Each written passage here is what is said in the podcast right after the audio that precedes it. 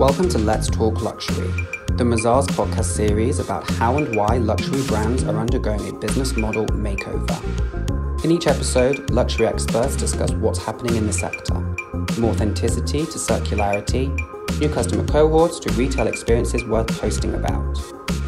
The luxury business model is changing, and in this series, we'll explore how to stay in vogue. So, let's talk luxury. Hello everyone, today's guest is Kresse Wesling, co-founder of the sustainable luxury brand Elvis and Kresse. By transforming decommissioned fire hoses and tea sacks into stunning lifestyle accessories, Kresse and her brand have made a name for themselves in sustainable fashion since two thousand five. It's great to have you on the podcast, Kresse. Hi. For our listeners who maybe aren't familiar with Elvis and Kresse, can you tell us about the brand and its approach to sustainable luxury? Yeah, absolutely. Essentially, we do three things. We rescue materials that would otherwise go to landfill. So we look for niche wastes that do not have a current solution in the global recycling system. We transform them into beautiful things, because although I objectively might love a piece of waste, I know that not everyone does. And in order to convince them to come to my side of or my way of thinking, we have to make beautiful things. And then we donate fifty percent of the profits to charity. So from our decommissioned fire hose range, fifty percent of the profits go to the firefighters' charity. You are on a self-proclaimed rescue mission.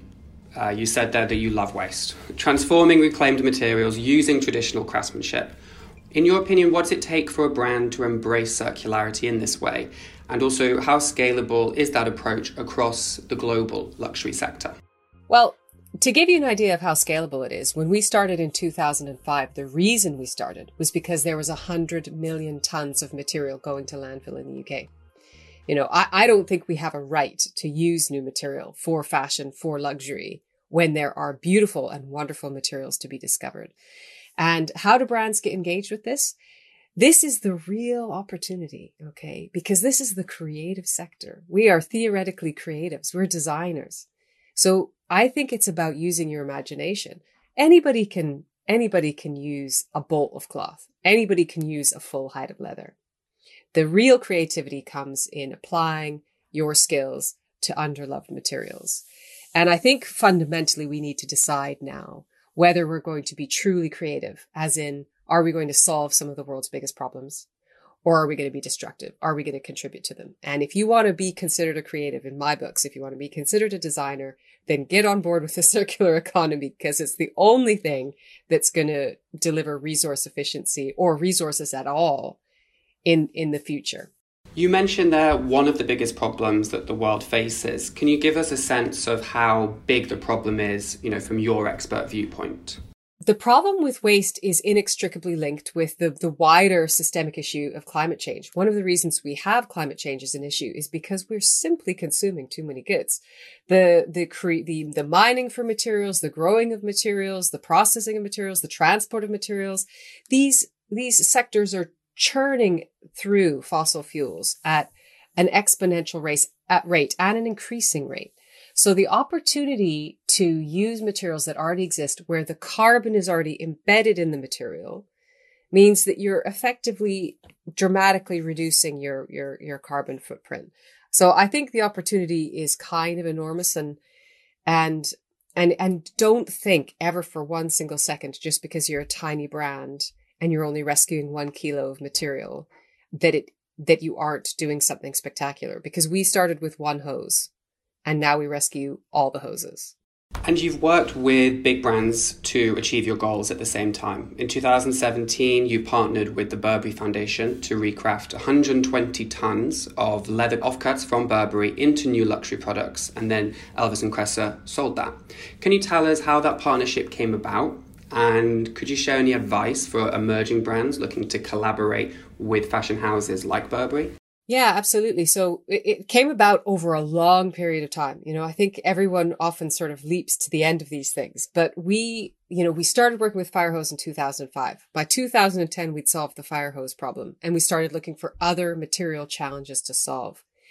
And in two thousand twelve, we launched our leather rescue project, because we'd found a way to solve the leather scrap problem. Now, world leather scrap is eight hundred thousand tons a year minimum. And this is not your old leather jackets. This is just the industrial offcuts. So when we launched this in twenty thirteen, uh, there just so happened to be two people from Burberry in the audience who approached us and said, how can we work together? And it took us from two thousand thirteen to two thousand seventeen to come up with a model for partnership. So, you know, these are, these things happen over a long period of time. They trusted us because we've been around since two thousand five. They trusted us because we're a certified social enterprise. We're one of the first B Corps in the U K. You know, we have stakeholder partners that sing our praises all the time. So there was due diligence was done.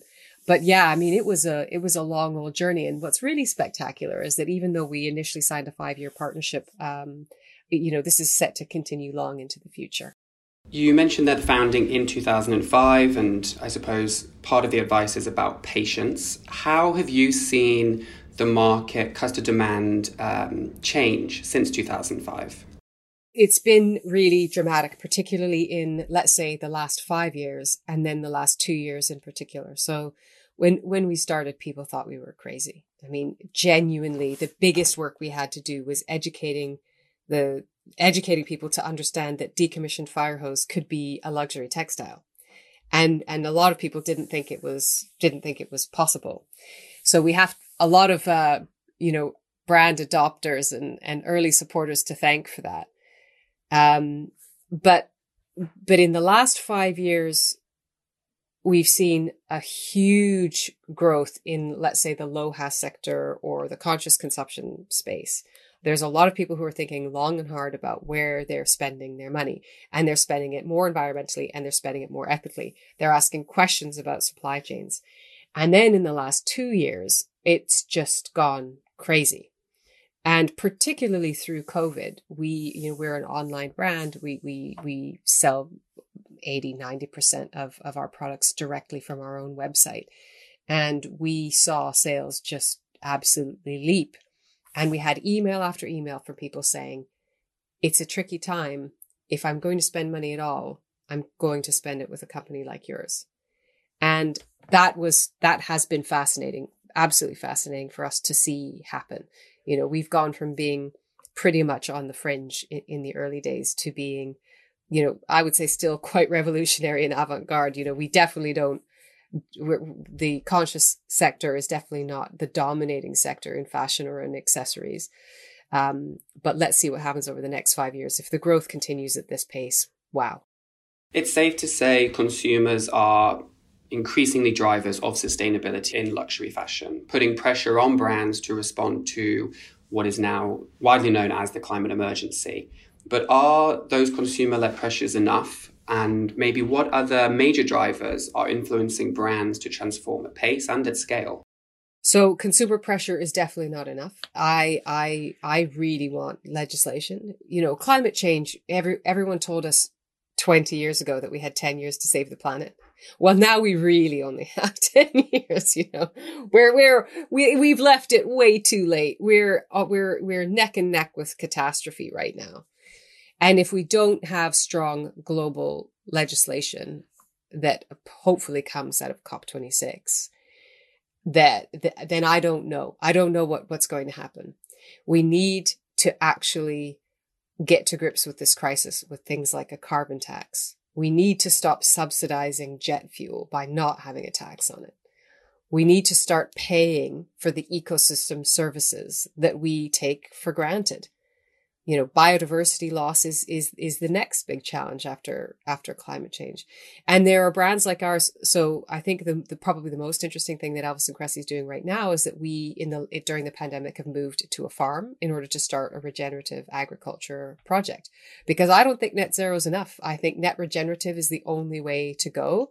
And for Alvis and I, we didn't feel comfortable with offsetting that, that, to someone else and outsourcing that responsibility to someone else. So we bought a farm and now we're farmers, and it's absolutely spectacular here to know how much we can increase soil health, inc- increase carbon sequestration into the soil, uh, turn our sewage into high yielding crops and fruit.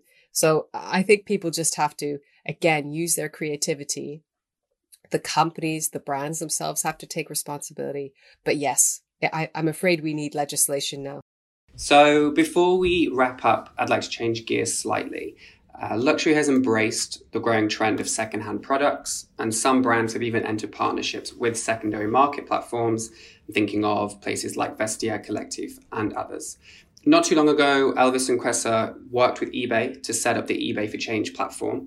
From your perspective, what role does e-commerce have in facilitating access to sustainable luxury?